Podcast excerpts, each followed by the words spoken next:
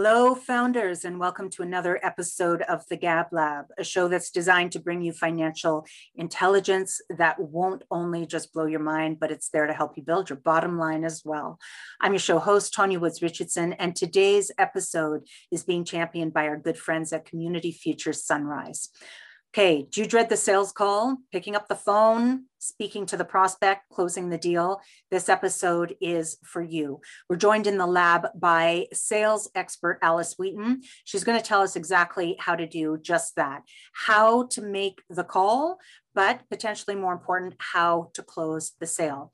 This episode is all about generating top line revenue and securing sales for our business now and in the future. This one's for you. I'll see you in the lab. Don't miss it. Alice, welcome to the show. Thank you for having me, Tanya. Uh, Pleasure. I am so thrilled you're here. We go way back. I have seen you in action, and uh, it is so great to see you here. We've been on the phone, we've been chatting lots, um, but yeah, to, to connect face to face here is, uh, is very cool.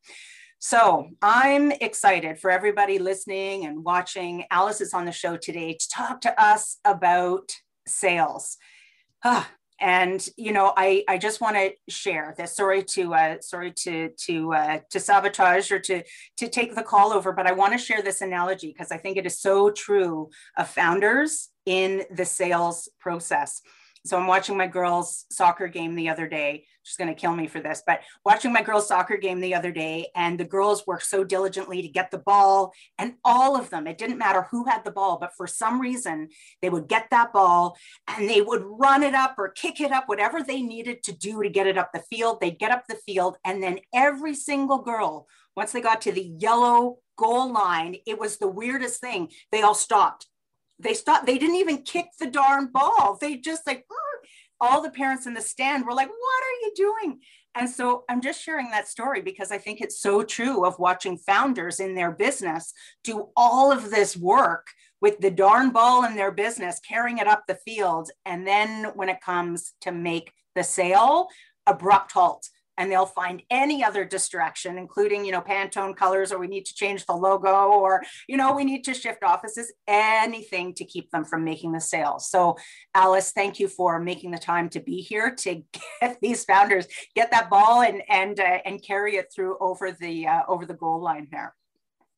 Thanks, Tanya. You know, that is probably one of the most perfect analogies I've heard about um, businesses and business people and business owners. And typically, founders, uh, unless you've been backed by Bezos for like $40 million or something, founders, in order to grow the business, have got to go out there and find business. And that doesn't mean that, that everyone is going to be successful. But what happens is everyone tries and when they find it's difficult or it hurts their feelings or they feel embarrassed or feel uncomfortable, what happens is that they stop because as human beings, most of us, the majority of us, do almost anything we can do to avoid confrontation or feeling uncomfortable. And salespeople who are high agreeable, so if you had a continuum with agreeable, assertive, and aggressive, salespeople who are the really, really nice guys are typically agreeable.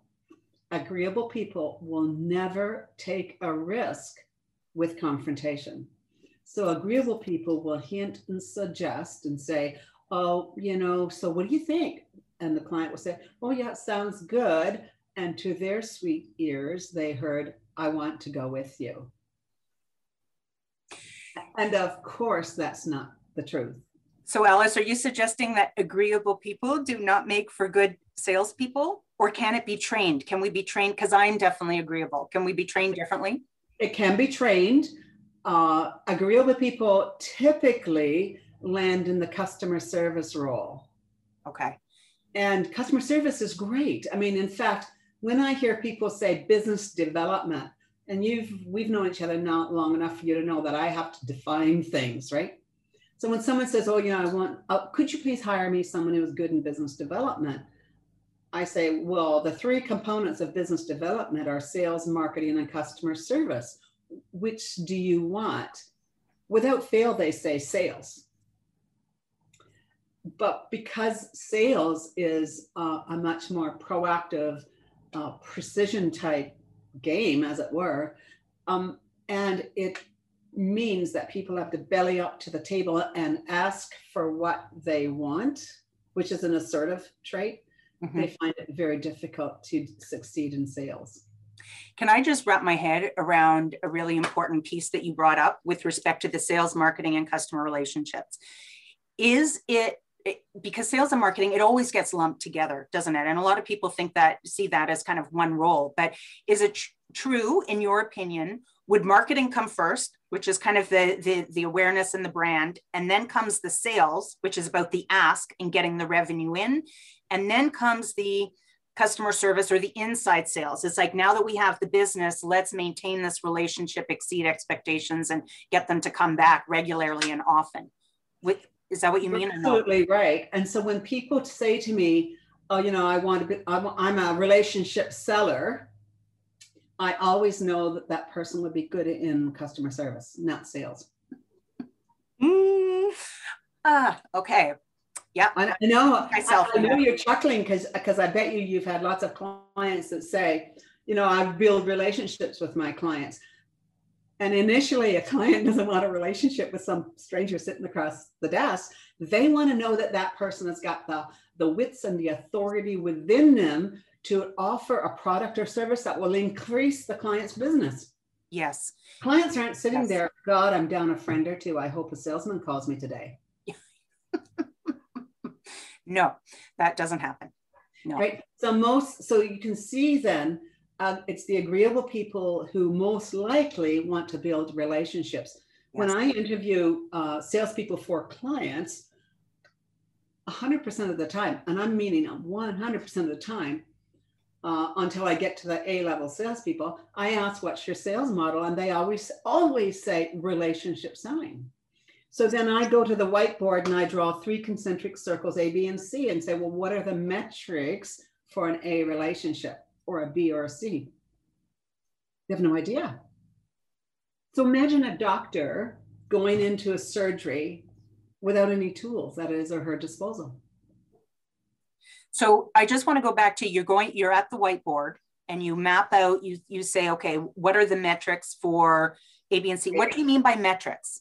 Well, what are the indicators for an A, B, or C relationship? Um, for instance, um, anyone to have a, um, for instance, a client might say, uh, I need someone to, that stays in touch with our clients every single month, no matter no matter who they are, because we're finding out that a lot of clients are leaving us and they don't even give us 90 days notice. So clearly we're, there's a glitch. So I want my I want my customer service people to be able to do that. And so then I would say that's an A customer service, but not a not an A salesperson. Okay. All right. So an A salesperson is someone who there and by the way, in the role of sales and business, about 10% of the salespeople are what I would call elite or A. Okay. And the reason is most of them show up without a process uh, in place. And it's because you can't, I've, tried, I, I think I mentioned to you once before, I've searched all of the universities in North America looking for a concrete, proactive sales course. There is none. Marketing, because you can get a degree in marketing. Tons. Yeah. Well, this is why we're doing the call yeah. This is why we're doing the call. So i am so for everybody listening in i just want to be able to clarify is the first thing that we kind of need to do now i know this call we're breaking down into three sections the planning and the preparation then we're going to talk about the, the process and the pipeline and then last we're going to talk about follow up and follow through but before we get into the, the well i guess it is a part of planning. So are you suggesting i'm trying to see it in my head when we're on the whiteboard, are we kind of building this chart where we've got a, B, and C. A, B, and C represent the aggressive, the assertive, and the agreeable. And no, then A means that a A level salesperson is someone that is on point, on tra- over target every single time. A B level salesperson gotcha. sometimes makes their budgets and don't, and a C level salesperson sometimes they're kept longer than the rest because they got charming personalities but never quite get anything done. Awesome. Okay, so now I I've got that. That's great. And then so as a business owner, it's important. You said sometimes your your clients will start to hire a sales team. As a business owner, it's really, really vital that they understand and know the characteristics of A, B, and C salespeople. Yeah. C salespeople, and I don't mean that they're less valuable or anything, but they're more inclined to customer service. Right. Know where the fit, right? Yeah, right. they don't doing the right job.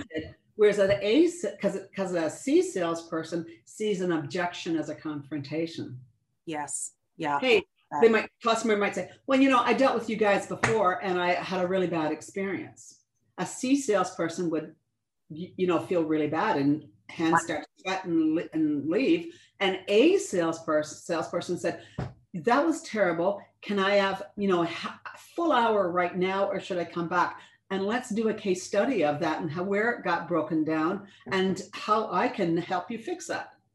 I love it. Yeah, to dig in, right? Dig in. Dig in. Gold, gold in that. B or C sales people tend to be agreeable and they can't dig into discomfort, even it, especially if the challenges the, the client's experiencing is with their company. Right. Okay. Well, and I think this is so important, especially when we get into the second segment, because a lot of founders have to make the calls themselves right? And they might be agreeable. So they're going to have to get over that hurdle if they want to get revenue in. So we'll get to that in segment two. But I'm really curious too. A big piece of um, making the sale is setting up the right framework. And it's all about the plan and the, the preparation. And you've been generous enough to share with our founders who are watching or listening a, a worksheet that kind of walks them through all of that initial preparatory um, work that really needs to be done before we, Lord forbid, have to pick up the phone make that call. So maybe can you walk us through best practices of really how to set ourselves up for success outside of the emotional conquering the fear piece? Sure. Uh, it's really interesting. You laugh because, but I have to say a quick segue. I, I coach oftentimes CEOs of companies. Like right now, I'm coaching a, an engineer and he's got a viable business, but he wants to grow it so he can sell it and make a billion dollars and retire in Malta somewhere. Um, and so what I finally did for him is say, I know it's pandemic, but let's mask up. I'm I'm totally vaccinated anyway, but you mask up, I'll still mask up. For God's sake, I'll sit and make some calls for you. I make the calls and he gets off the phone and said, That was really easy. it was the it, like so when people are most people don't know this but the back of our brain is a little tiny gland the size of an almond size of an almond. It controls our life. It's called the amygdala a-m-y-g-d-a-l-a i recommend researching it. And its purpose is to cause us to feel fear doubt and insecurity. Agreeable people listen to their amygdala. Mm-hmm. i tell mine piss off right just just get lost and don't come back. Or hey thank you for sharing amygdala but not today you don't get to rule me. Nice. Controlling it. Yeah controlling yeah. it. And so um, i'll actually uh, email you a model because first we feel fear which is the amygdala talking. And then we can immediately go to our frontal cortex and say the fear is not real. It's an imagined thing. But i believe it to be real Mm-hmm. So I'm going to I'm going to test and modify. I'm going to make that call anyway as badly as badly as I know it's going to be. I'm going to make it anyway. And then I'm going to I might even record myself. And then I'm going to listen to it and I'm going to become competent at making those calls. I probably will still feel nervous. I probably will wish I had my, you know, my great aunt died and left me $5 billion, but I'm still going to make them and so, with every time, and then when you can bring yourself to make the calls in a dispassionate way, following a specific protocol, you have that protocol, don't you? Yes. Right. Make a specific protocol. You're going to get, um, you're going to grow your business phenomenally. Beautiful. And yeah, you might be scared witless the entire time. You might even pee your pants. I don't care. Do it. But Alice, I think you bring up a really good point there, and that is that well, you're always bringing up good points. But to your point about you know, um, uh, receiving an inheritance or being funded by Bezos. The you know, I have found the journey of entrepreneurship to be this amazing gift of personal discovery and development. And when you are handed money, it can be one of the the the, the gravest kind of um, injustices. Is injustice a word? I don't know. Yeah. uh, because you're not forced to get over those things that make you uncomfortable so you don't grow as a person right? And, and that and is yeah. it's all about you when no it was about somebody else. Right. Yes. Yeah. Get it yeah. Get over yourself right? We have no idea what that's yeah. probably an alice line. I'm pretty sure that's analysis and just get over yourself. It has nothing to do with you. You're not that well it's not you're not going to die. Nobody's yeah. going to kill you. Yeah the shame will only come from inside. Yeah, for sure. Absolutely. And that amygdala, that little tiny gland, wants us to be feel ashamed of ourselves because and feel bad about ourselves and to criticize ourselves and to be resentful towards ourselves because then it wins. Right. Stays you in, stay in your basement apartment like working on Excel spreadsheets or something and never go out there. Okay.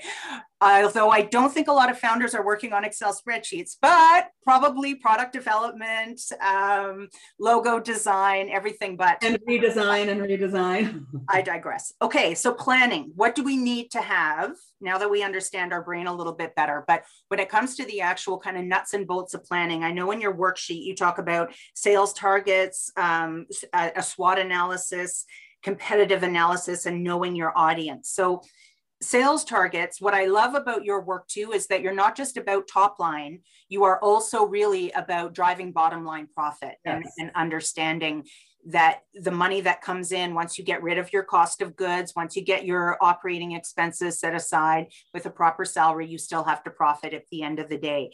Um, any suggestions for for founders on on those targets? Is this going to be company wide is it product specific i know that you've broken it down by territory or by person but for a founder who's running a business that's under 10 million what are some of the best practices with respect to those sales goals that you've seen founders kind of pull together? Um, lots of times founders want to grow one of the issues founders often want to grow uh, faster than than the average. And of course that makes sense because you want to you know get the hell out of drudgery time right? Mm-hmm. but it has wings and it flies on its own. Um, the the the very first planning piece that i would i tell my clients and understand it's upside down is i say plan to fail. I love that. So pick some clients that are so far that you think out of your reach that you may that you probably fail. Okay. Because if, because if you manage that process and then have the ability to forgive now to forgive yourself. Now, here's my forgiveness forgiveness mantra. And I put my hand not on my heart, but on my left shoulder, and I say, ah, don't worry, you did the best you can for today, and that was good enough. That's it. So, for, so, so it's not like if there's anyone with a gun at your head, you're the one holding it, and that's not good. So having self-compassion for being one of the one of the few people in the world that can stand out and stand up for yourself and your product or your service is is really vital. Um, my clients don't necessarily need to know how to sell themselves, but they're very, very vigilant to make sure that their sales team have got the right approach and, and are doing the right thing. And just speaking a sales team, if you can, um, what are some of the best practices for compensation? I know we're talking about on the softer side of things and self-compassion, but for um, you know, for for feeling vested and for being financially motivated, do you see commission working well? A mix of a commission and a base, or a draw against commission? No, not for founders, but if they're hiring a sales team. Um, uh, if you're hiring a sales team, you will only attract C-level salespeople if you don't offer a base. Okay, sorry. You'll only attract C-level salespeople if you don't offer a base. When you're talking about C-level, you're you're not talking about the the chief salesperson. You're no, talking, talking about, about, that ABC that you ABC. were talking about. Okay. Yeah. You will only attract C-level if you don't offer a base. Can you tell us why? Why is that? Well, because A level salespeople know their worth. Okay. A level salespeople, and by the way, you don't hire A level salespeople um, just because they say they're a A level salesperson. Okay. You need you need to have their permission, written permission that you could go back to their previous own, owner, a previous employer, and say, you know, because what you know, A level salesperson for one customer, like a banking customer, is really different from an A level salesperson selling mortgages. Absolutely. Different industry completely, right? Different industry. And a, I mean, a, the banker is going to be paid $100,000 a year, whether or not he or she closes any deals, or they'll get shuffled from one bank to another. Okay. So I'm hearing get proof, regardless of what people tell you, get proof. Get proof. But what are, what about the flip side of the coin where people will say, well, if a, if a, a salesperson, A level salesperson knows their worth, wouldn't they be motivated by a high end commission? Like if they know they can make the sale, wouldn't they want that payoff versus a base and commission? No, because all due in my opinion, I may be wrong, but in my opinion, only C level companies hire people without base salary. Only so, and why is that? because they want to get launched, they want to get sales in, and so they think it's numbers, right? Okay. I was working with a client in Toronto, helped him go through is, and I, I just, I finally had to divest myself of the contract because um, he, you know, he he expected them, he expected top level people to show up and then sit there spend a month and a half, two months, three months learning the process, understanding culture, understanding the clients, because every client, every prospect has got a different set of expectations and objections, right? Yeah, yeah. Because I sold, I was an A level person at Xerox, does not mean say I was an A level person in printing. But but I brought my A level tools with me, right? And it took I don't know, a couple, two, three months for those for, for the transition to happen. It's just life. Okay. I'm wondering, Alice, as I, you know, as I'm processing that, I'm wondering if it if it might be because the C level is really about scarcity thinking, right? And then scarcity thinking, it resonates on every level, from the revenue that you generate in to the team that you have. Everyone's coming from this place of there's not enough, which then just kind of perpetuates the the problem. Yeah, I mean, um, I have a business partner in a property, and her, her thinking is entirely scarcity thinking. So what I do is I just now I do walk or do around that and just go do it myself. Hmm. Okay. And so scarcity think thinkers are the funny part about it is they're they're usually financially compromised of course, right? Because it's got a mirror. Your reality mirrors what you're thinking about. Everybody so, knows. This. Yeah, we've been hearing enough about that over the decades. We don't yeah. need to get into that. Okay. They, they, feel that that's their superpower is to be cheap and right. you know. Right. But it, yep. and everyone thinks they've got a great.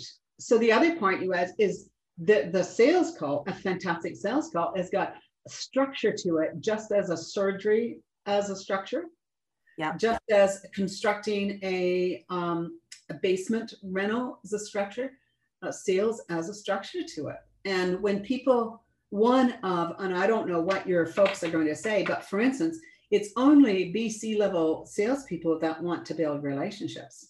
A level salespeople don't. They want to add value and they want to add it fast and they want to understand the issues. Um, but can, uh, can you imagine like getting a call from a salesperson who walks in and to and, and and you give an appointment and they walk in and they start chatting about crap. That that's has nothing to do with the business. Yes.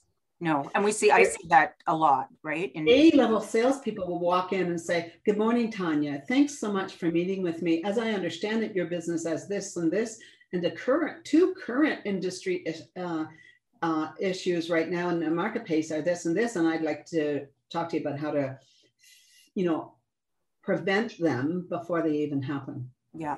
Okay. Nailed it. Credibility, Done. nailed it. Done. None of this. Oh, I'm down a few. How was your day? Yeah. How was your day? my ex-husband is married to someone who's even younger than me, and I was younger than him. And and he was telling me a while ago that someone came in and saw a picture of his wife, and being the relationship seller, he asked if he only had one child. and he said, "No, that's my wife." and I said, "So how did he say?" I said, How did he save the day? And he says, He didn't save anything. But if he had leaned over the desk and says, Hey, man, high five, he would have nailed it. But crazy. Well, I think that's right up there with don't ask a woman if she's pregnant, right? There's just some sensitivities that until you really know the person. Um, but so relationship builders show up nervous, right? Okay, so I want to get. I'll, I'll come back to relationship um, because you're you're making some really important comments there that I, I want to dig into a little bit. But let's talk about that on the the phone call piece. Just coming back again to this preparation that you talked about and the framework. So a you know potentially clarification on what is a a b c level salesperson what are the criteria and the matrix there. We talked about um, metrics sorry. We talked about um, sales targets knowing exactly what needs to be sold and and how much of it needs to be sold. So there's clarity around what those goals need uh, to be we talked a little bit about how to motivate them on uh, commissions and rates um, the, quickly with the strengths or with a, a swot analysis so strengths weaknesses opportunities and threats strengths and weaknesses for all the founders that aren't exactly sure where we're going with this. Uh, strengths and weaknesses are typically internal, opportunities and threats are typically external. Are you suggesting that, that sales team is very, very internal? Is a threat to the business and it's internal too. Okay, so your so a bad sales team is a threat. So although it's internal, uh, it is a threat to the business. So you're seeing that as external, like an mm-hmm. external piece. Um, when we're doing this, so ideally this is done in a business plan, right? Where we're doing a, a, a, SWOT analysis, but are you recommending a SWOT analysis for each product being sold? Are you recommending a SWOT analysis for the individual making the call as well, knowing what their strengths and weaknesses, opportunities and threats are? What's your recommendation there? Is that too granular? Well, no, it's the problem. The problem with that is that if the founder or the company owner don't have uh, an understanding of the appropriate sales call process, right?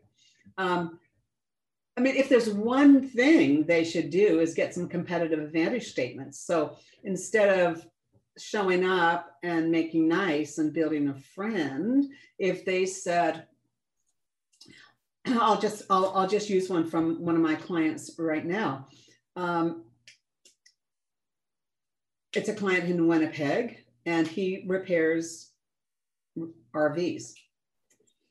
And so if, if someone calls in for an RV repair and they don't have any of those fenders, let's say fender skirts in stock, he will go and he will make a mold and go through all the business of making a mold for one fender skirt.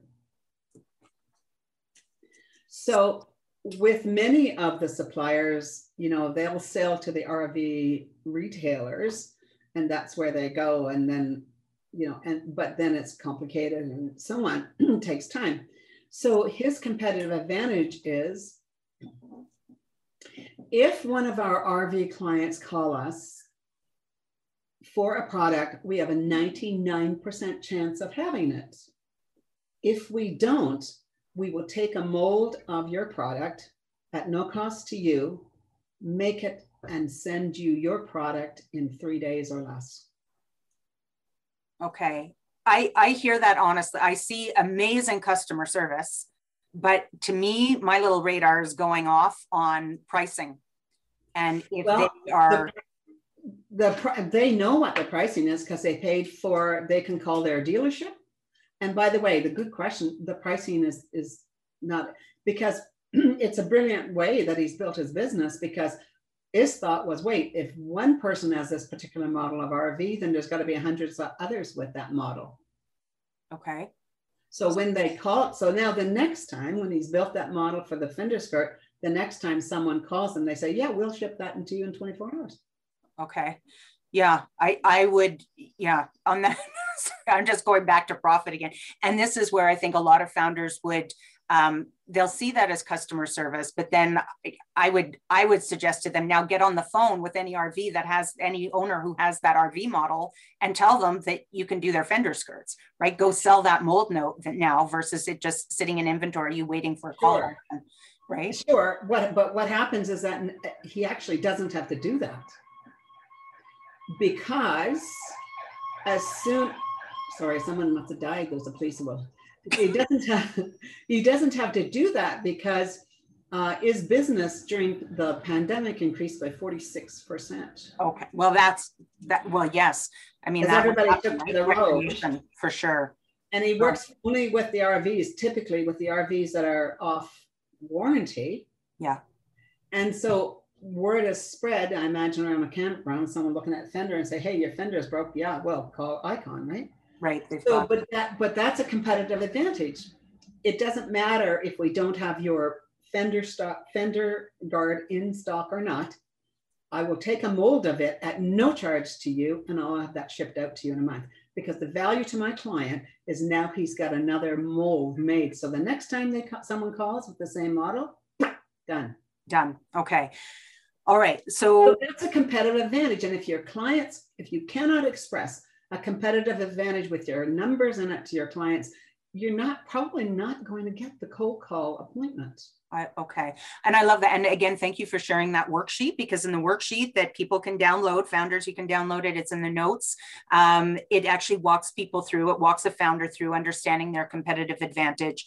And again, in a beautiful way, that isn't necessarily about putting the competition down, but it's about promoting what your assets are, right? So Right. do it with some grace and And then the client hears that and they're not sitting there thinking, oh, a sales gun is going to call me today. Uh, and which is nice because I'm I'm lonely. They're not Yeah. going to think, you know, if a if a person if a salesman calls me today selling me fender skirts, uh, I'm going to listen, or selling me whatever, I'm going to listen, right? Because I want to I want my business to succeed.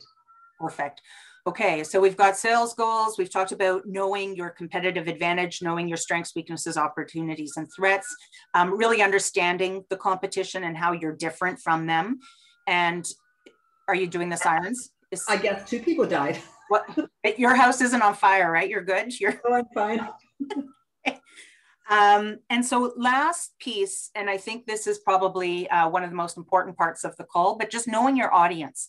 So when you're working with a salesperson and you're getting them to better understand who it is that they're about to call and speak to, what are the top uh, pieces of information that you really want your salespeople to understand about their audience before they pick up the phone? Um, this is a do as I say, not as I do, right? We can put that in the notes. I just need, I just need, well, I, I need to know their name and their phone number. And I will have reviewed their website. And the Okay. reason is because every single person I talk about wish they had more sales. Okay. So when I say my competitive advantage, I work with CEOs to help implement processes and systems and uh, training so that they scale the marketplace and outdo their competition every single time.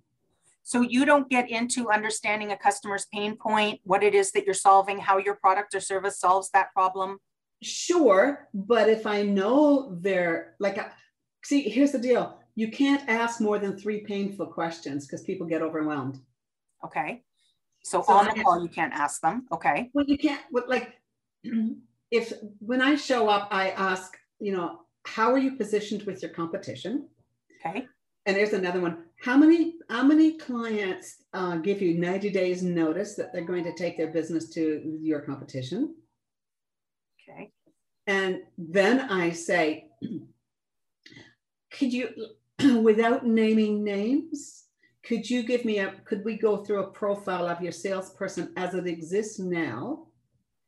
And based on my questions, you'll know, you yourself will know exactly which ones are supporting you or which ones you are supporting. Okay. But again, so even, but when you have a good salesperson, when that person is in the company, they're not doing any due diligence on understanding their audience better before they pick up the phone, other than looking at their website. Yep. Yeah. And you know why I recommend that? because so many people are get in, in salespeople get involved with analysis paralysis. That's a really good point. That's a really good point. You're right. You're they're going to use it as a crutch and an excuse to not have all the information, and then they won't make the call. Right. I love but, that. Okay. But the reason is, is that they want don't want to feel foolish. Right. So they'll, they'll spend hours researching so yeah. that if going to be asked a question, God knows they should never say, I don't, I don't know. Yes. Yeah, you've nailed it there, Alice. Absolutely. It's that fear of, of not being properly prepared, where I think this first call isn't about being prepared at all, right? It's about asking tons of questions. But we'll get into it. I go on a call and I go on a call and I say, and I say, you know, I'm not going to be, I'm not a salesperson that shows up and throws up, meaning someone talks four minutes out of five which by the way, people who are focused on relationship selling, I don't hate me, but unless you want to, but clients did not wake up saying, I'm down a friend or two. I hope a salesman calls me. Yeah. No. They woke up with a problem in their business that they really want a solution for. Love it. Okay, Alice, let's wrap up part one here because I actually really want to get into the sales call piece. Okay. I think a lot of founders are going to want to dive in now, now that they kind of better understand how to get themselves framed up. And I really appreciate this whole idea of um, analysis paralysis. Don't prepare. This goes against everything that I have been taught about understanding your audience and showing up powerfully for them. So it's a it's a very different approach. And I'm really curious to see how this now plays out in the call. So for all the founders out there, you're going to want to tune in for part two, where we're going to start talking about the actual making the call. We're going to talk about the process of the call in the pipeline. And just to take a minute here, and again, thanks our uh, a huge thanks to our champs at Community Future Sunrise they are always showing up powerfully for, for founders and helping them build their business and nail the numbers. So thanks for all that you do. Alice, thanks for all that you do. We're going to see you back in the lab for part two. Okay, thanks. All right.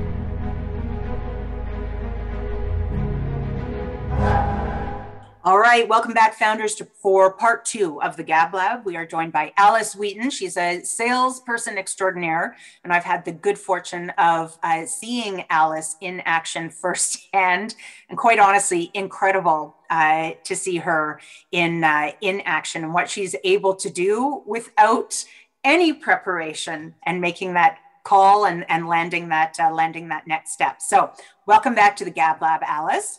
Thanks, Tanya okay, this section is really all about making the call. It is about the call and the pipeline and eh, and and the fear. Before we get into the call, I actually just want to ask because I know a lot of founders are going to find any workaround to avoid having to make the call. They'll, oh, I'll send an email. Oh, I'll do a direct message. Oh, I'll, you know, they'll they'll find every excuse in the book or every other method possible. You're a big fan of a phone call as a first point of connection in business to business sales. Can you talk a little bit about why why it's the call and why you're just you're you're do I say hellbent? Can I say that uh, on on using that as your method? That's a great question. Actually, I've never pondered that before, but um, remember earlier I talked about agreeable, assertive, and aggressive? Yes. So uh, making a call is assertive. Even though at the moment the person may feel terrified and feel fear, doubt, and insecurity, um, I, I, sometimes tell people that I'm actually not a sales trainer, I'm a FUD buster. And they say, What's a FUD buster? And I say, Well, I'll fear, uncertainty, and doubt. Nice. I make them, I make them go away in, in my clients.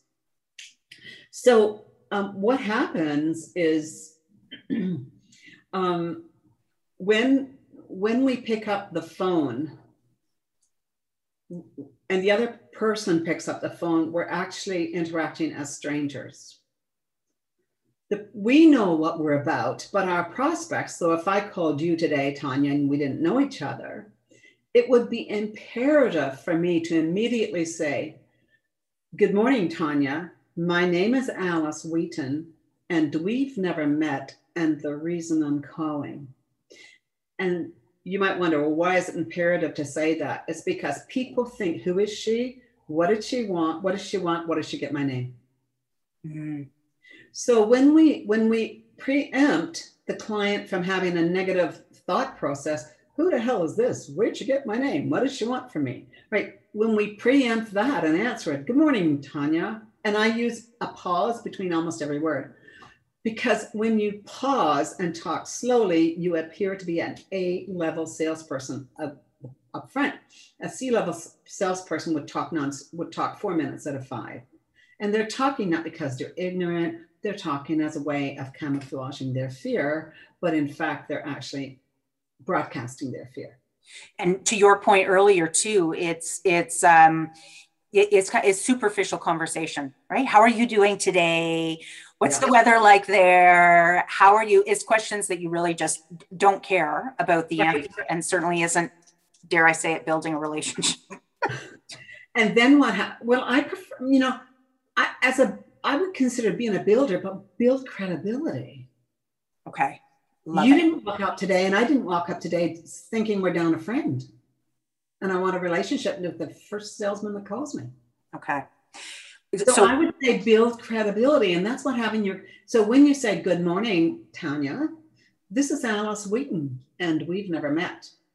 And the reason I'm calling is that I understand you're the person ultimately in charge of uh, your, your company's stability, uh, profitability and recognition as a, a high status in the marketplace. Am I out to lunch or is someone spreading the rumor?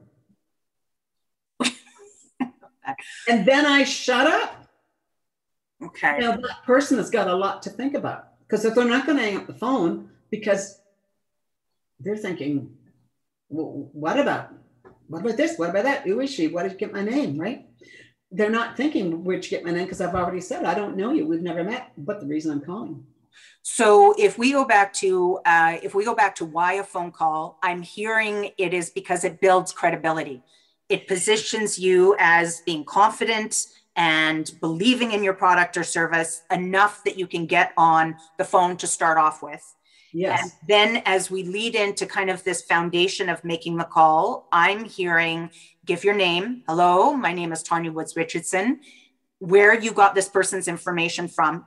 And, and if not, you say, and we've never met. And we've never met. And so and so then you don't need to to say like oh, oh, and I, I I grabbed your contact information off of LinkedIn or I saw you in a association list. No, just don't even bother. Okay, we've mm-hmm. never met. And then you talked about the reason for my call. So is is the reason about are you getting to the ask right away or when you say the reason is it about finding finding reasons why they have been chosen for you to connect with. I see that your company does ABC or I see that you have done this or that you've been recognized for this or that you have a need for this. Are you clarifying why you've chosen to call them or are you putting the ask? My, my name is Alice Wheaton. We've never met. And the reason I'm calling is that I understand as CEO of your organization, if you don't have a clear line of sight between you and your bottom line, most businesses are compromised. And I'd like to talk, share with you how I help businesses. First of all, understand, manage their top line and then grow it exponentially. Okay. So that is, I'm hearing in there, what I'm hearing is a little bit of a pain point. The pain point for businesses as like like the ones that you're calling. Yeah. So understanding that. So, got, so your salespeople need to understand the pain point of the client. How can your salesperson improve the credibility, the viability, the financial stability and the ease of operations within your company. Okay. So maybe that does go back to the framework, right? Understanding that audience and what that pain point is. Right well, before you make a call. But when I call, I don't understand. I don't really know their pain points. Okay. So the I industry point. Yes, the in general. Okay. Every company wants to grow and flourish, and in order to do, you cannot grow and flourish without more sales. It's as simple as that. Okay. Okay. So that I that I get now for everybody else, it's going to be different because maybe their their value proposition isn't making sales calls, but understanding how their product or service solves an industry pain point, what the general industry pain point is, and mm-hmm. then hello, my name is. We've never met, or where you got the name, and the industry is going through this. Here's how we tend to help. And is this something? Sorry. And then the next lead in is this something? What I'd like to do if it's okay with you, okay, set an hour and not like none of this uh, 10 minute time. So if clients say to me, oh, well, I got 20 minutes. And I said, oh, I'm so sorry. I, I, there's no way that I could understand your company and make some really good recommendations for you in 20 minutes. And then I shut up. Okay. Okay. So what I would like to do is you're recommending an hour. What I'd like to do is set an hour with you so that we could sit down and understand your position within the industry and how I can help you get more leads and turn them into business. Okay. So what, what I think is, so sorry, where my head went there is again, I think that it, because you mentioned it, it challenges what the typical norm is where people are like, oh, could I get five or 10 minutes of your time? Um, that would right? Be C-level salespeople. C-level salesperson. Okay. Then they show up in that 10 minutes and talk four minutes out of five. Right. Because they've because they've only got 10 minutes. So they've got to build that relationship, which is Jesus. That's just not one CEO woke up today down a friend and wanted a salesperson to call. okay. Okay. So this is so and I think to that point, you're probably really kind of qualifying that call then too, right? If they can invest an hour with you to yes. work on their business together f- for a free hour, then the likelihood that they're going to become a client. And if they quibble and say, "Oh, I don't have," I if they quibble, I say, "You know what? It doesn't have to be today or even tomorrow, but I really need an hour of your time because I guarantee you, I'm not going to walk away until you got three brand new ideas that you can implement right away, and they'll, they'll be free." I, okay. I, okay. So making the ask, but providing the carrot at the end, like what they're going to get out of that call. That, to your point, three free tips that will have a big impact on their business. Right. Whether or not we okay. do business together, you'll get like. Okay. okay. I love that. So now. Can I, someone might say, well, why would you do training? Because the CEO is not going to be doing the training. Right. I'm, I, I would share everything. In fact, I don't I don't leave any meeting without giving them a copy of all my books and processes and everything. And someone said, "Would you you just give them too much away?" No, I'm giving things away that they're not ever going to implement because they don't have the skills. Oh, so valuable. But okay. it's valuable to them. So, um, sorry, I'm taking so many notes because there's so many like that. There's there's a couple different where uh, avenues I want to go down. First avenue uh, it sounds like Alice. I'm just I'm just showing you something that I'm dropping off to a client today. this is a this client is struggling with his value proposition, so I've got a book called Value Proposition Design. So I'm so I'm I val great information throughout both books. Enjoy, and I won't need them for a couple of months or more. Alice. Now I'm I'm and these books, by the way, were like $150 each. No, 42 Canadian, sorry and 41.95 Canadian. So they're not cheap books. Uh, so I'm dropping them off and I may never see them again, but I probably will, along with a deal. I love it. So that to me, that is a practice that just speaks to value add. It speaks to really showing up personally for that client, right? It's not cookie cutter. It's not boilerplate. It's you're important to me which I'm thinking might be C-level because I'm thinking it's about building relationships. But to your point, it's building credibility. It's credibility. I could okay. not care. Can I say a small bad word? I don't give a rat's ass about having a relationship with any of my clients. We've heard worse. We've heard worse. Okay. But I care that my clients succeed. When I work with a client, I am more committed sometimes to their success well, remember that one client we both worked with, and I would call the CEO and beg him to let me come in and work? Yeah. Yeah. Please, please, yeah. pay my own way. Just let me come in and work. Like, yeah. Yeah.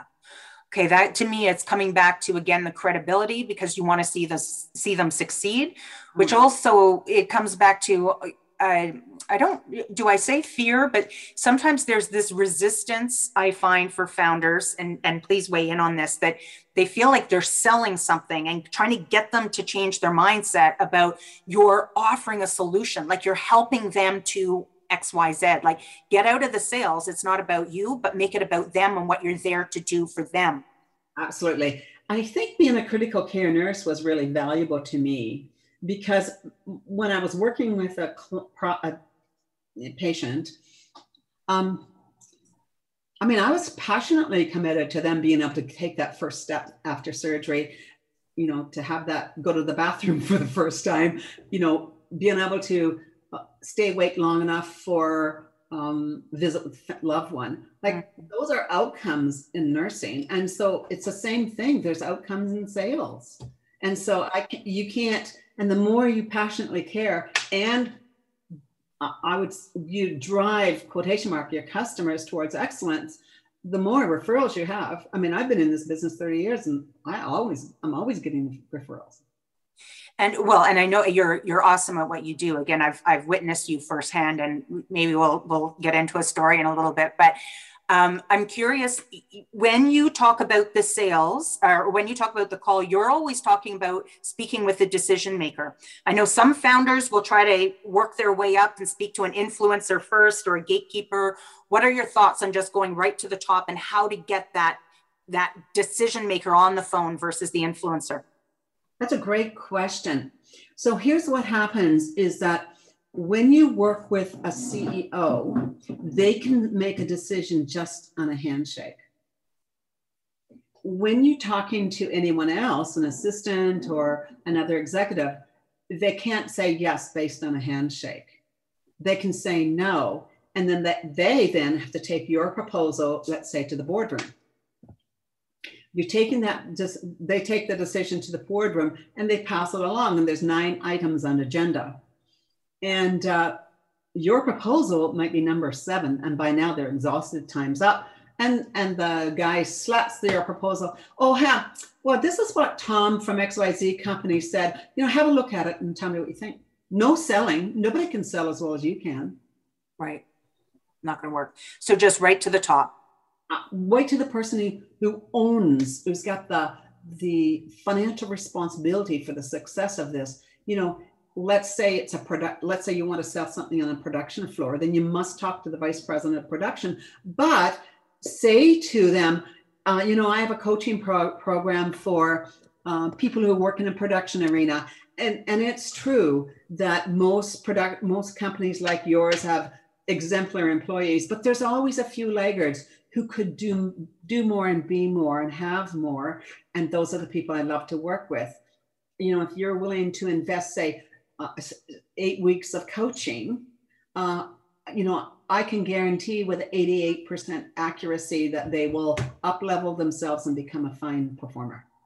And but here then uh, on this first call this too is still where we jump back like the, the ask in between is just one hour of your time. I'll give you three tips to make them better performers, but the ask at the end of that call will be to but you need to have a you need to have something of value like just give me yeah. because remember whining to your mom or dad for a car or whatever come on just give me the car one more time so it's a bit like that and really yeah. look give me just give me half three quarters hour time i'm going to do you two case studies of production uh, environments I worked in where I was able to take the laggards, the ones that was holding the production up, and, and turn their performance around so that they became uh, a top performer.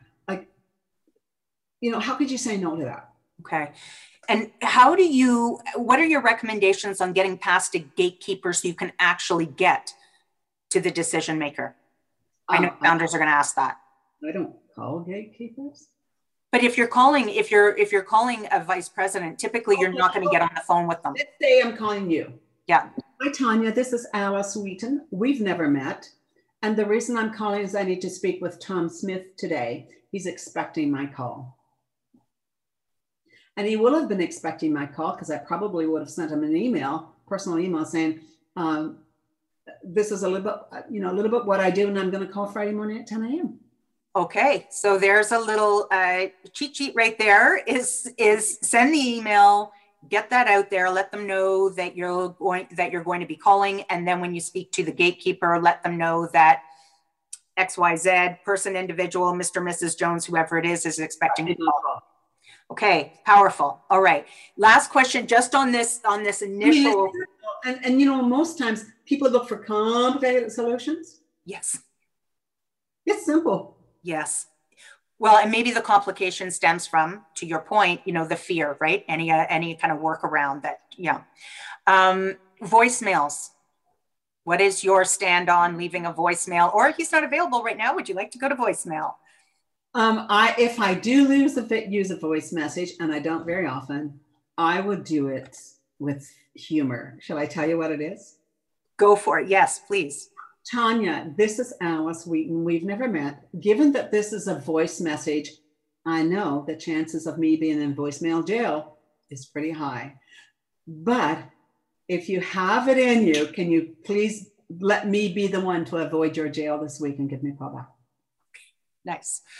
Nice. Well, I, you know, and just speaking about humor, I think this is where, um, again, watching you and it's just true, right? I know, but you're. This is where you, uh, watching you in action. This is where you tend to. I'm gonna you build credibility you do build the relationship i've watched you and this is where i'm going to inject this story where you know working with this client that we both had you were going from a list you you called all the salespeople in so every single salesperson we're sitting around a table there's 10 people 10 salespeople there everyone was supposed to bring their list everyone's scared you know what to actually make a call alice founders alice actually just says give me the darn list i'll show you how it's done no research whatsoever. She gets on the phone, she starts going through the list, but there's one call in particular really stands out to me. The hormone call?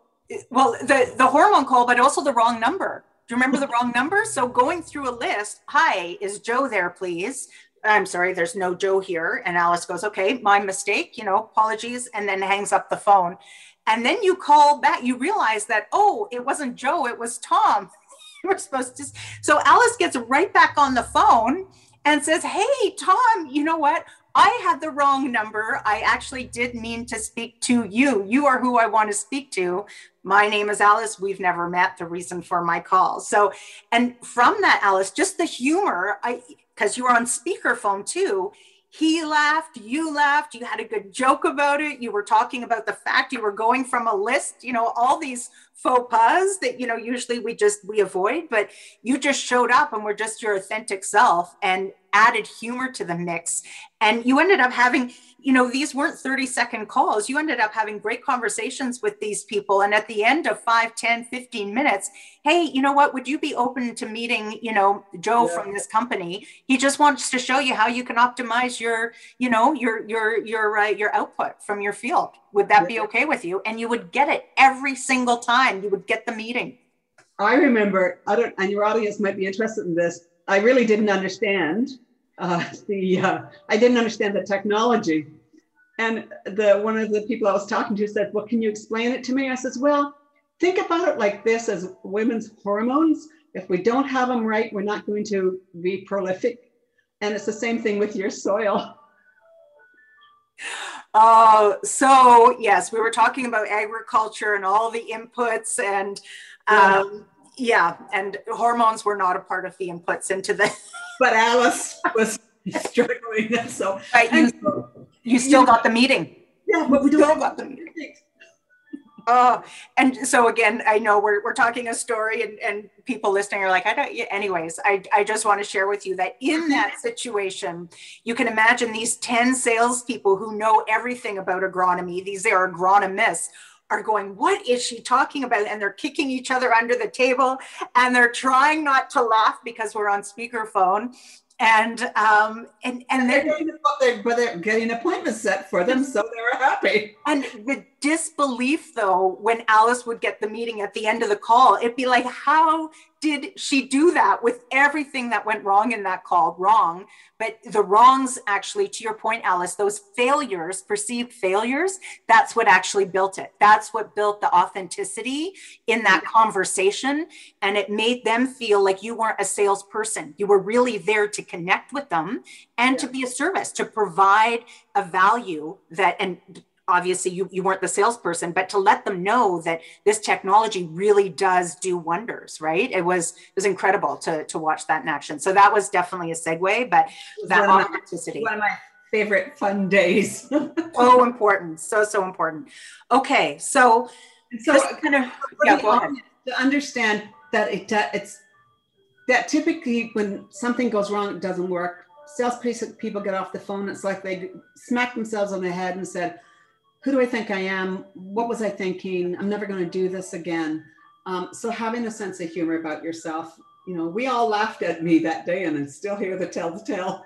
you laughed at yourself too right like that was that was the fun and i think it's the humor and and the the um the the the honesty fail too and the lightness yes and don't be afraid to fail right? It kind of reminds me again of my my girls soccer games like you're and gretzky's famous quote you're going to miss 100% of the shots you don't take right? So um, and i know you're you're famous for saying this you're not going to get a yes on every single call. So the more often you get your nose the closer you are to to getting a yes right? So although I've always seen you get the yes. I, again, this is why I find your work just absolutely incredible because you can fail, fail forward, fail often, you know, and and you you still get the meeting at the end of it all. Like it's it's brilliant to watch.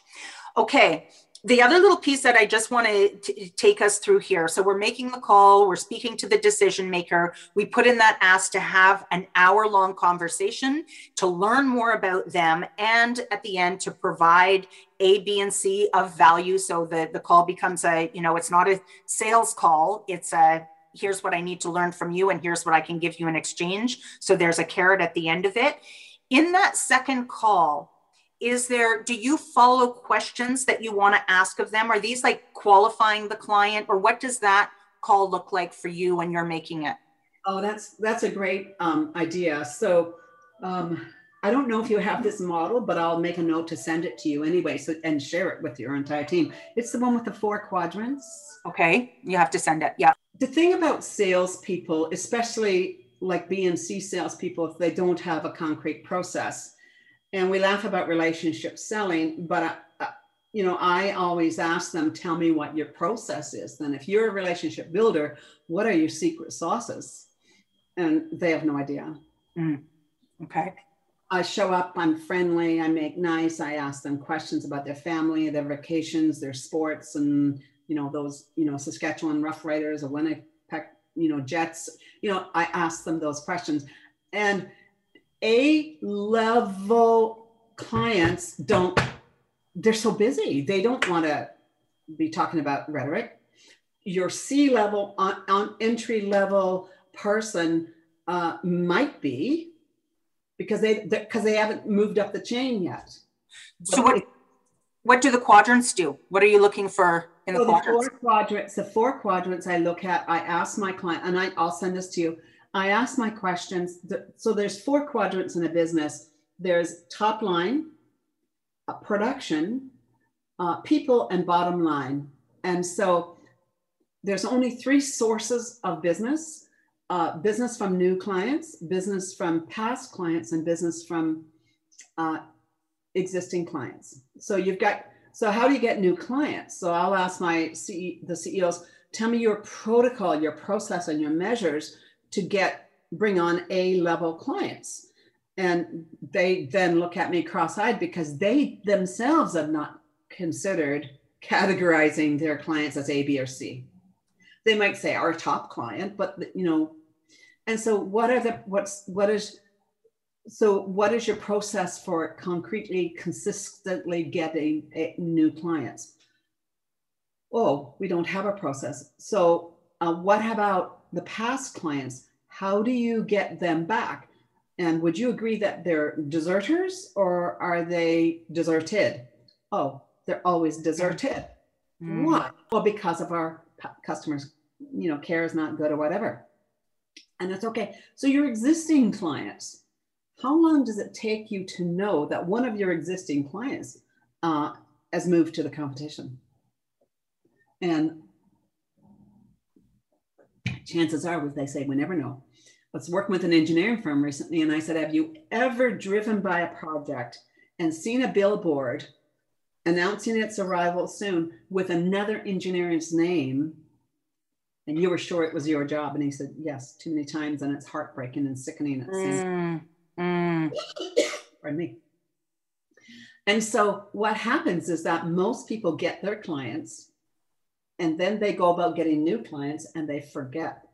And so what happened when when when we don't understand that your top line consists of getting new clients keeping your clients and getting the old ones back. That's the only three things you can do with your top line. Okay. And so when you're when you've got this sorry, when you've got the quadrant then you're the top line quadrant no, these quadrants are broken down into those categories and you're asking okay. No, into four categories. Top line, which is yep. new business from new clients, yep. new business from existing clients and getting your old clients back.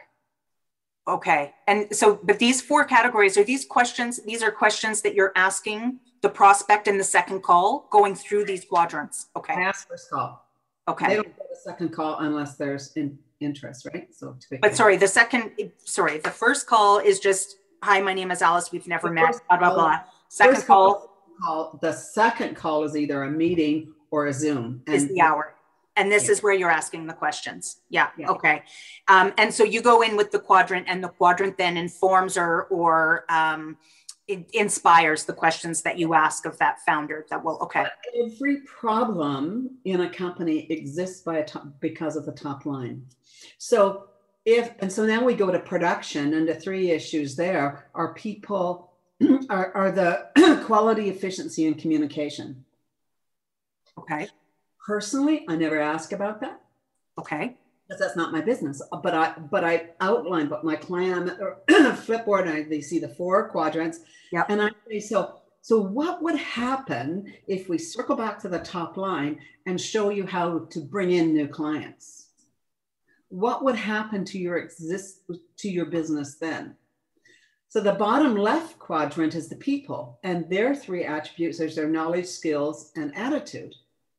Well, if you don't have a robust top line, you've got to be, you have to settle for the C or, or B level, the B or C level uh, employees because you can't afford them. So, but how do we take this then, Alice? I'm trying to wrap my head around this. I know you're talking about selling sales as a service, and for many founders out there that are selling a service, it is going to potentially tie into the bottom line, especially if you're in consulting. But what if you're selling something like, if you're still in B2B, and I, I, I have this example front of mind, but you're selling cheerleading outfits. Sure, but then so that would be in in the that's that's not your top line quadrant. That's in your production quadrant. Okay, gotcha. If, if, if, they're selling fabric to somebody who makes cheerleading outfits, then that's in the production line. They want to know. So they're perfections. Like there's someone in Winnipeg I work with, and she's a production, um, not enforcer, but she improves processes and. Okay. And, yep. Right. So she works with her clients, and she uses all these tools. She works with her clients to increase the efficiency and quality and communication within the production department. That's all she does. Got it. Got it. So okay. So that's a game changer. So you needed to talk to yeah. CEO. Gotcha. Or yeah, or or C-suite somewhere, right? The operations, whatever that looks like. So knowing the client, knowing what it is that you're selling, and knowing how your product or service, what quadrant it's going to most impact, and going in then with those questions based on that quadrant. Um, and then it sounds like at the end of asking the questions, you're going to understand their pain points. You're going to be able to understand how your product or solution addresses those pain points. And then I know this is where you talked about also leaving them with something of value now. So, how do you weave in those carrots that you talked about earlier? Is it through the call? Is it at the end? Well, I might say to the, if I'm in a meeting with the vice president of production, I would say, and they've said communication is a big issue. I would say, so do you particularly notice uh, a miscommunication if someone's made a mistake and they want to cover it up? Do you notice the type of communication where there's lots of gossiping around your employees? And work is not getting done because there's a bunch of little cliques. Yeah that happens all the time. Okay so can we can we imagine somehow a floor where everyone does their job they're fluent in their interactions and nobody's picking on anybody or criticizing anybody? Can you imagine that? Yes but i can't. I says well, you know, I don't want to leave here today. I don't know if we'll ever work together, but I don't want to leave here today without offering up one pivotal uh, solution. Can I do that? Yeah. I said, you know, I would, uh, in, in my work, I have found that gossip amongst employees is actually like stabbing someone in the back with an invisible knife. And I did this with the city of Airdrie, uh, uh, like as an aside. And what we, what everyone did was agree to sign a, a, a contract with each other that if they were going to, if they were going to gossip about someone else, they would bring that person in the room so that they could gossip about them while they're there. Well, I'm sure that just shut down the whole gossip situation right there and then. But it? it makes sense, right? Because yeah. gossipers only talk about people who are not in the room. Right. Okay. Which is cowardly. Okay. Right. And so, and so the whole process, it took a while for the production team to, to get it. Um, but because gossipers, it's a form of, um, you know, what, what's the term today? What everyone was picked on? Bullying. Bullying. It's a form of bullying, right? Yeah. Although yeah. it, it's passive bullying and they get to look righteous and make the other person look bad. So so then so in this process then that was the that was the piece of advice that you offered up as a solution is that in this event uh, in this situation here's what we recommend you know this is what worked for this client. You might want to initiate or implement this and then i developed some tools to measure the level of gossip. Yeah okay. Really sneaky tool uh, to measure the level of gossip and then i then i delivered um, my results, not naming anyone. And so then we went ahead up and ahead and set up the program.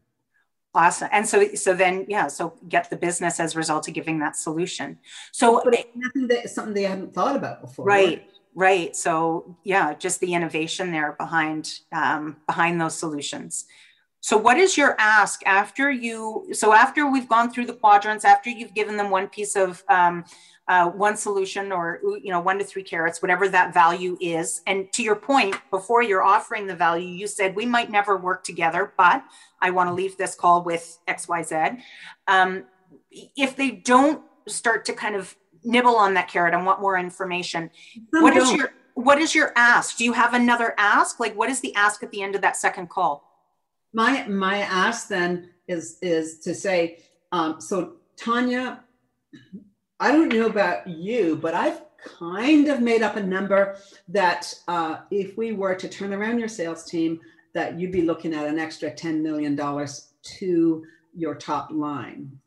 Um, I mean, is that a number you could get your head around? And they said, yeah. And I said, well, when would you like to start? Okay. Okay, so again, for companies where it is top line driven, that's easy to do. But if it's so, for example, if we go back to the cheerleading outfit and it's not about top line and we, it's about production now in that quadrant. But it ultimately is about top line or bottom, right? Or bottom. What they're saving. Yeah, so, so your your top line, your bottom line is balanced by your top line. Okay. If you've got a awful bottom top line where you've got no revenue, well, your bottom line Right. So, what would, and I don't want to put you on the spot, if something comes to mind, what would you suggest? Again, cheerleading outfit, and you go through the solution. Here's one possible, or here's a carrot for you. Here's a value add. How would you end that call with an ask? I've been, you know, roughly, I've been thinking about what these outfits could do for your company.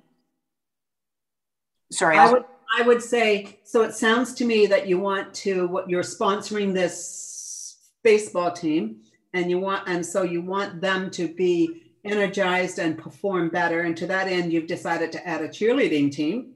Um, but it's best to brand your cheerleaders to the same colors and theme of the players. And so um, you know what do you think that would add to what would you think it would add to you in terms of recognition in the in the community uh, your reputation your status and you know attracting new customers. What do you think? What do you think any of that? So what by making that list, I'm actually it sounds like I'm asking them a question, but really what I'm saying is going to brand your company, you right? Yes. So you go through the solutions again, you reiterate the solution, you ask the client, what do you think that would do for you? What would that do for your company to have all those solutions in place? They then have to articulate, and then you put the ask, when would you like to work together? Right. And if they say, well, I have to think about it, I'll say, huh, in my experience, when clients tell me they need to think about it, it's one of two things. They don't have the gut feeling they're looking for, or they need to uh, do some financial machinations to make sure they can work. You know, am I out to lunch or is that true? Okay. What, what I love about that again is you're taking on that, you're not shying away. You're not leaning back from that discomfort of, uh, they haven't said yes. Okay, thank you very much. You're leaning into it and asking them to articulate why they're still hesitant using examples of, in my experience, this means one of two, three things, whatever that is, getting them to qualify what those are so that you can take that further, right? That's where I think that that's what I'm hearing. And that is that right? Okay. And to me, again, now in your language, that to me sounds like an A level salesperson, not a C level, right? I mean, you know, and the path between A level to, uh, to, to C level to A level is really not that difficult. It's just it's understanding some processes and understand the process of managing one's own emotions and feelings. Oh, yeah, so true. And just being aware of what you're feeling in that process. Right. And practice, right? Practice, practice, practice. Practice. Yeah. Fail, willing to fail, fail better, fail better, fail better, fail really great. And, you know, and because it's when you avoid something, it always will dog you. Yeah. Oh, so true. Well, and again, to the point of entrepreneurship is a is really an opportunity to learn about yourself, right, and and stop that. Uh, the, the stop perpetuating the fear and the anxiety.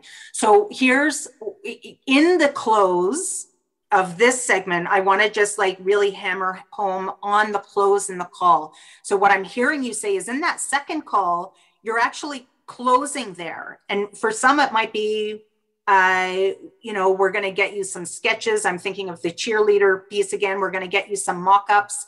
Um, and here's what I want to talk about. So, to your point, you said, when can we get the business?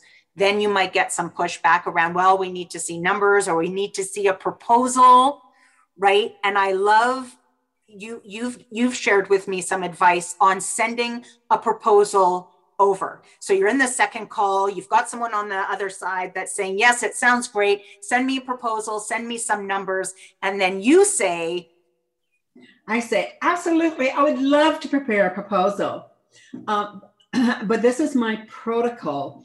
And what that means is that I, with the minute I'm ready to send you the proposal, it's prepared, then I'm going to phone you. I, my proposal will be completely lined up, ready for me to press send. And you and I will be able to look at my proposal as a first draft. We'll both be looking at it with same or similar eyes. And I consider it first draft because you may have some other ideas, as might I. When we're really clear about the any changes or modifications that we need to make, and I make them, I'll e- promise to email you that. But our first meeting, uh, is when we actually define the process, and I can't do that without you. Oh, I love it. Again, just an example of leaning in, not shying away, not being afraid of, because most founders just put it out there and then wait for the darn client to call back and say, yeah, we love it, right? Or yeah. sign. So I think to your point of, of that process of just um, clarifying the protocol, I forget, you had a term around it, clarifying the call, clarifying the protocol, whatever that is, of just mm this is just a first draft. We still need to work together.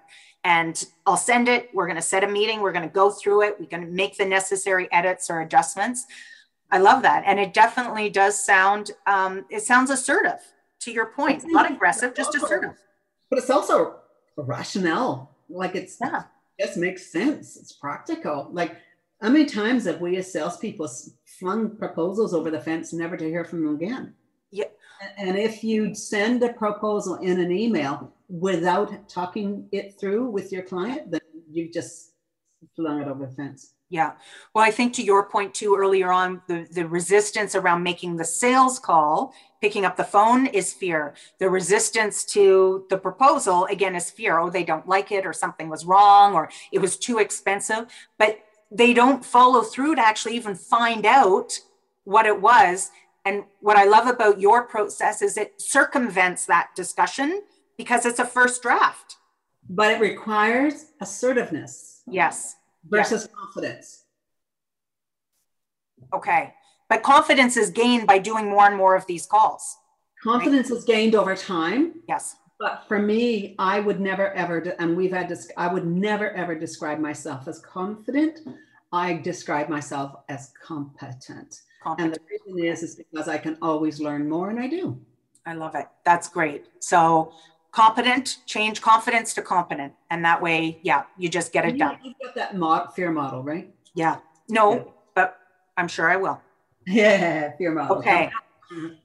All right, Alice. We've uh, yeah, we've thank you, founders, for listening. Alice, thank you for um, sharing all of that advice. This was a, a longer than normal episode, but I think you know tons of really important uh, suggestions there, especially for making the call. So get your decision maker get your lists, make the call, go through the ask, guide them through that process, lean into the fear, right? Don't let them off the hook easily because you're there to show up for them and you're there to help them build their business. So that means um, gaining that confidence in making the call and, and walking through that process with them. the need to be confident. If you're living life as you should be, like by the horns, you'll never be confident.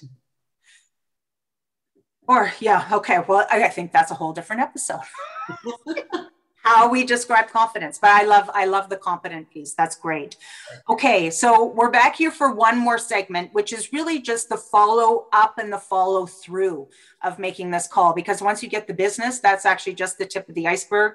There's you know a, a, a process behind that. So alice is going to join us back here for our last segment of this episode on um, again follow up and follow through. Alice thank you here for part two. So appreciate it. Again thanks to our chance community future sunrise and we'll see you back in here for part three of the Gab Lab.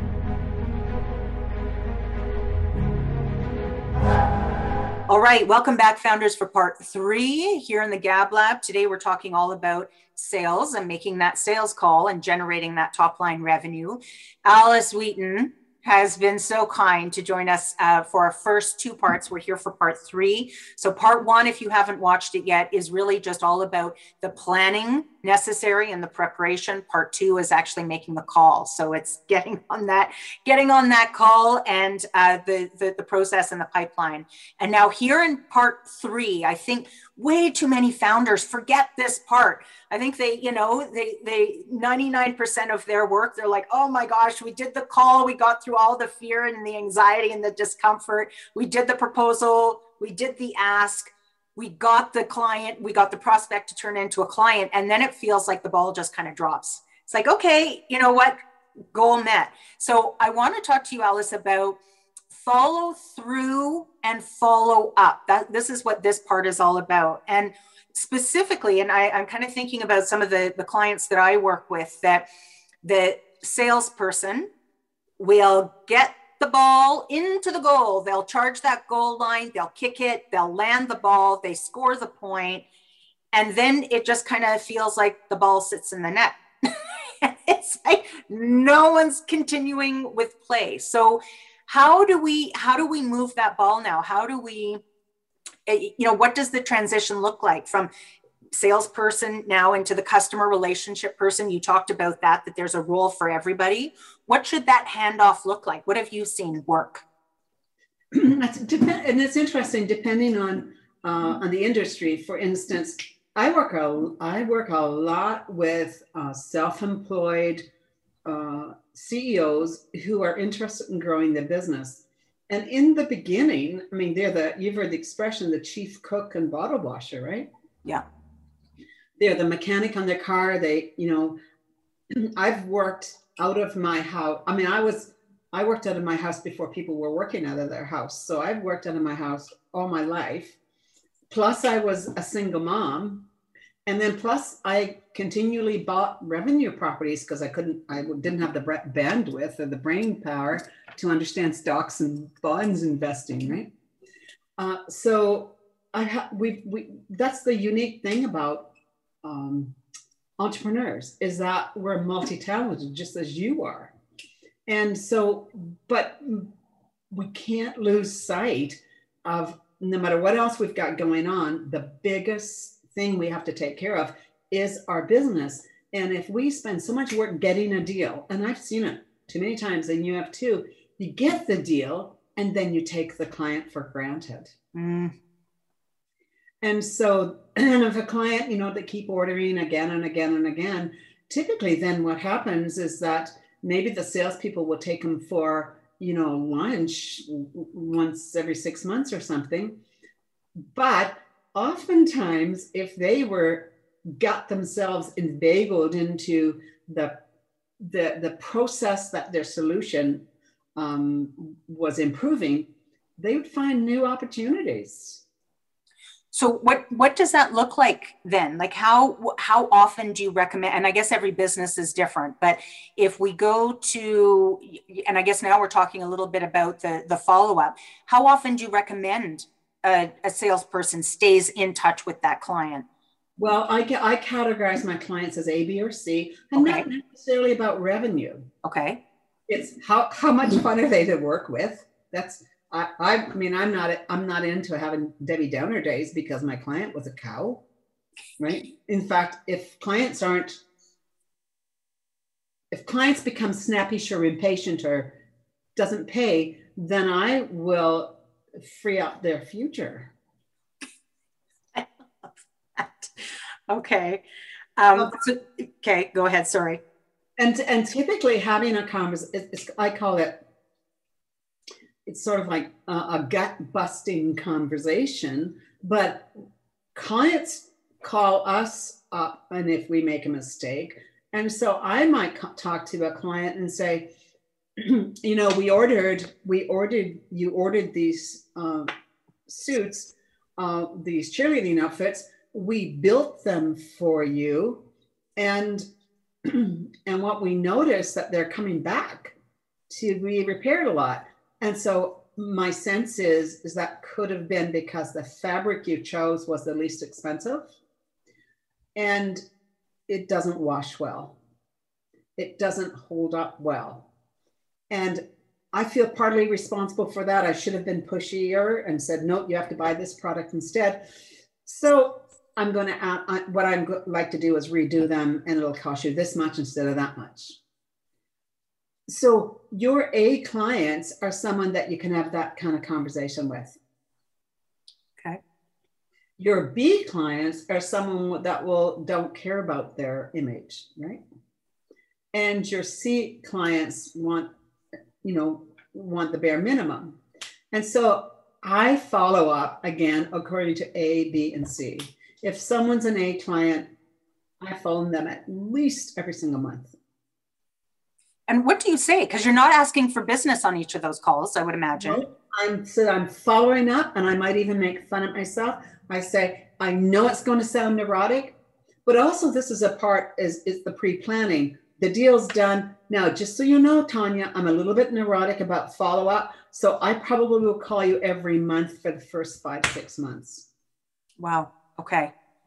Now, you can tell me not to, and I'll be okay with that. But uh, on the whole, my clients, Tanya, on the whole, my clients prefer because sometimes we exchange ideas that they wouldn't have thought of beforehand. So now you're creating a benefit for your client.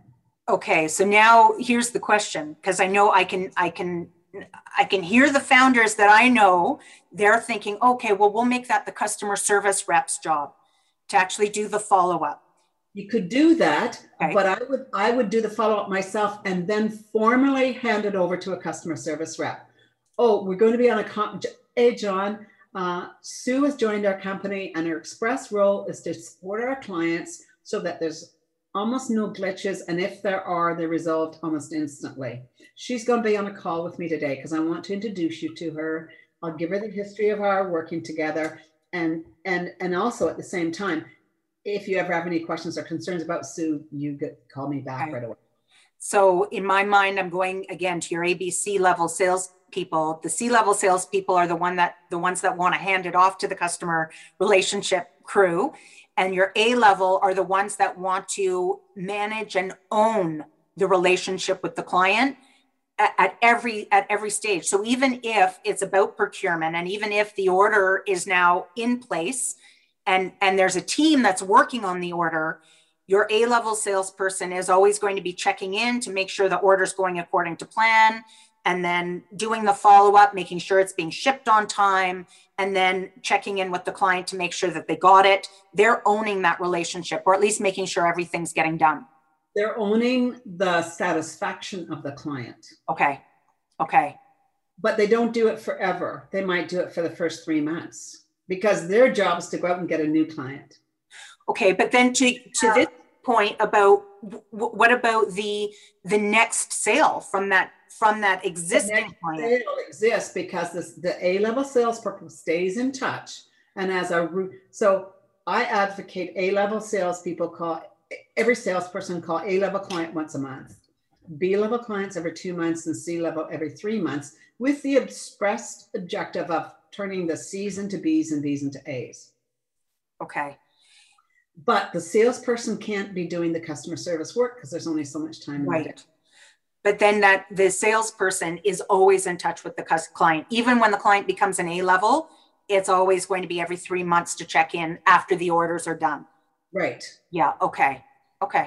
So in the beginning, for the first three months, it's every month, every month, every month, with a with, and then and then it can transition over to a customer service person or someone else.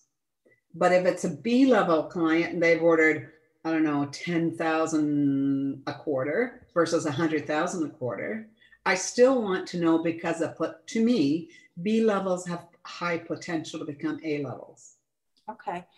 Okay, so I'm mistaken then because I'm hearing you say that even with an A level customer, once they are a repeat customer, then the salesperson exits that and it goes right to your customer service team.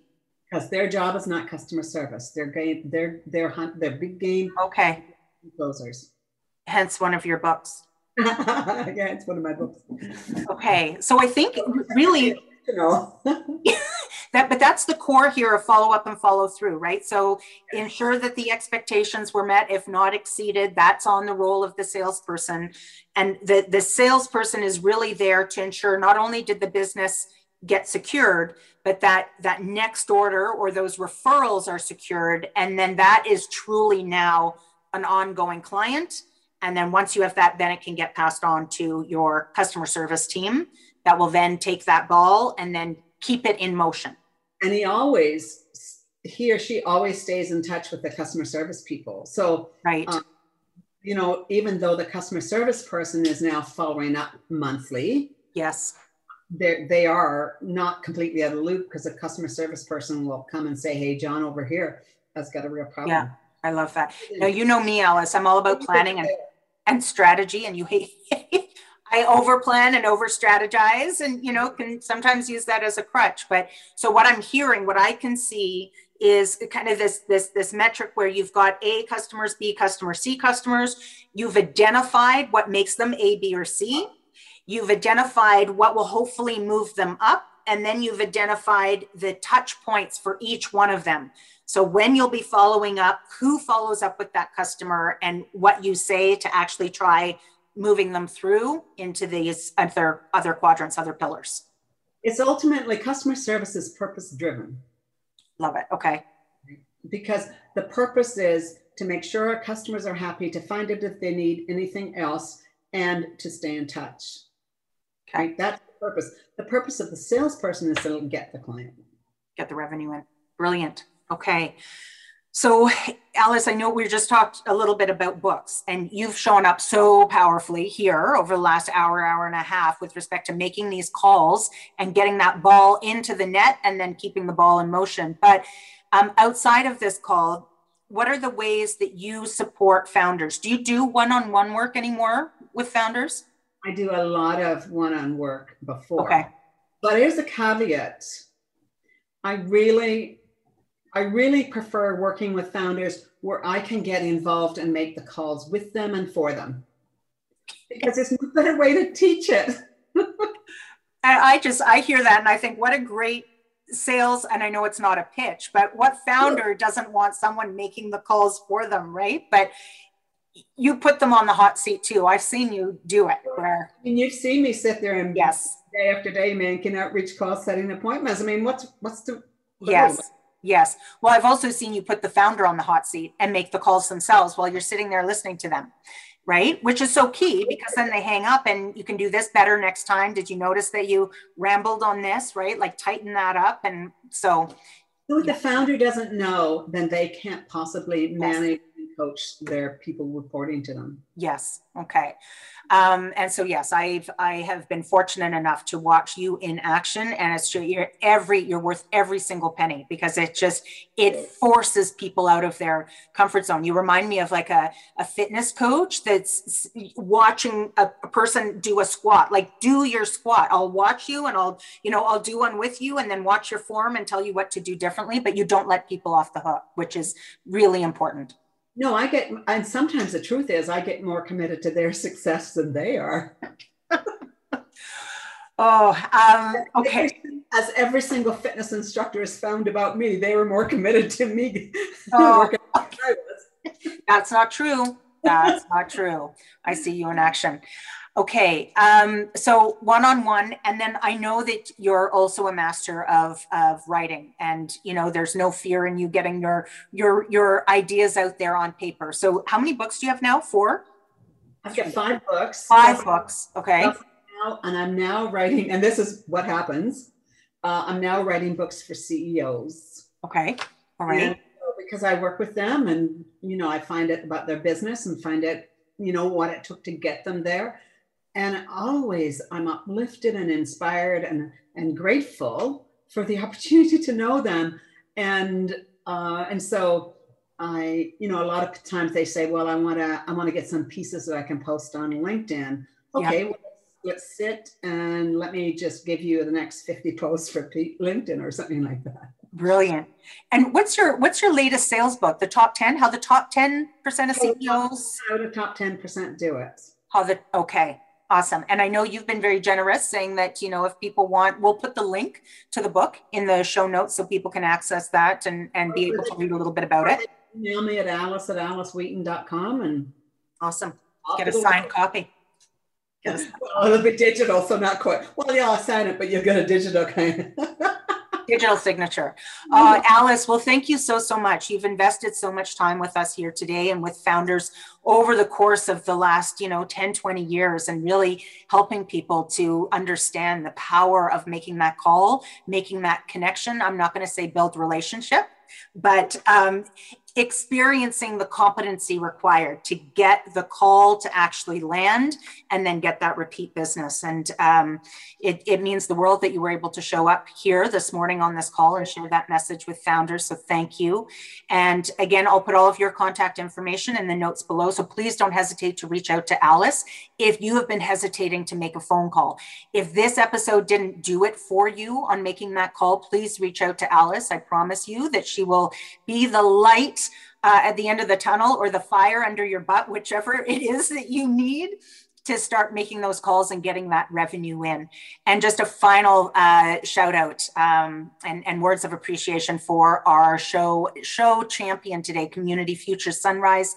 Again, thank you for all that you do for founders out there uh, in Saskatchewan. Uh, you make a world of difference. So, thank you, founders, for listening, for watching, however you're absorbing this content, and we'll see you back in here for the next episode of the Gab Lab. Bye for now. Fantastic. Thank you, Tanya. It's a pleasure as always. Always. Thank you, Alice. Thank you. Bye.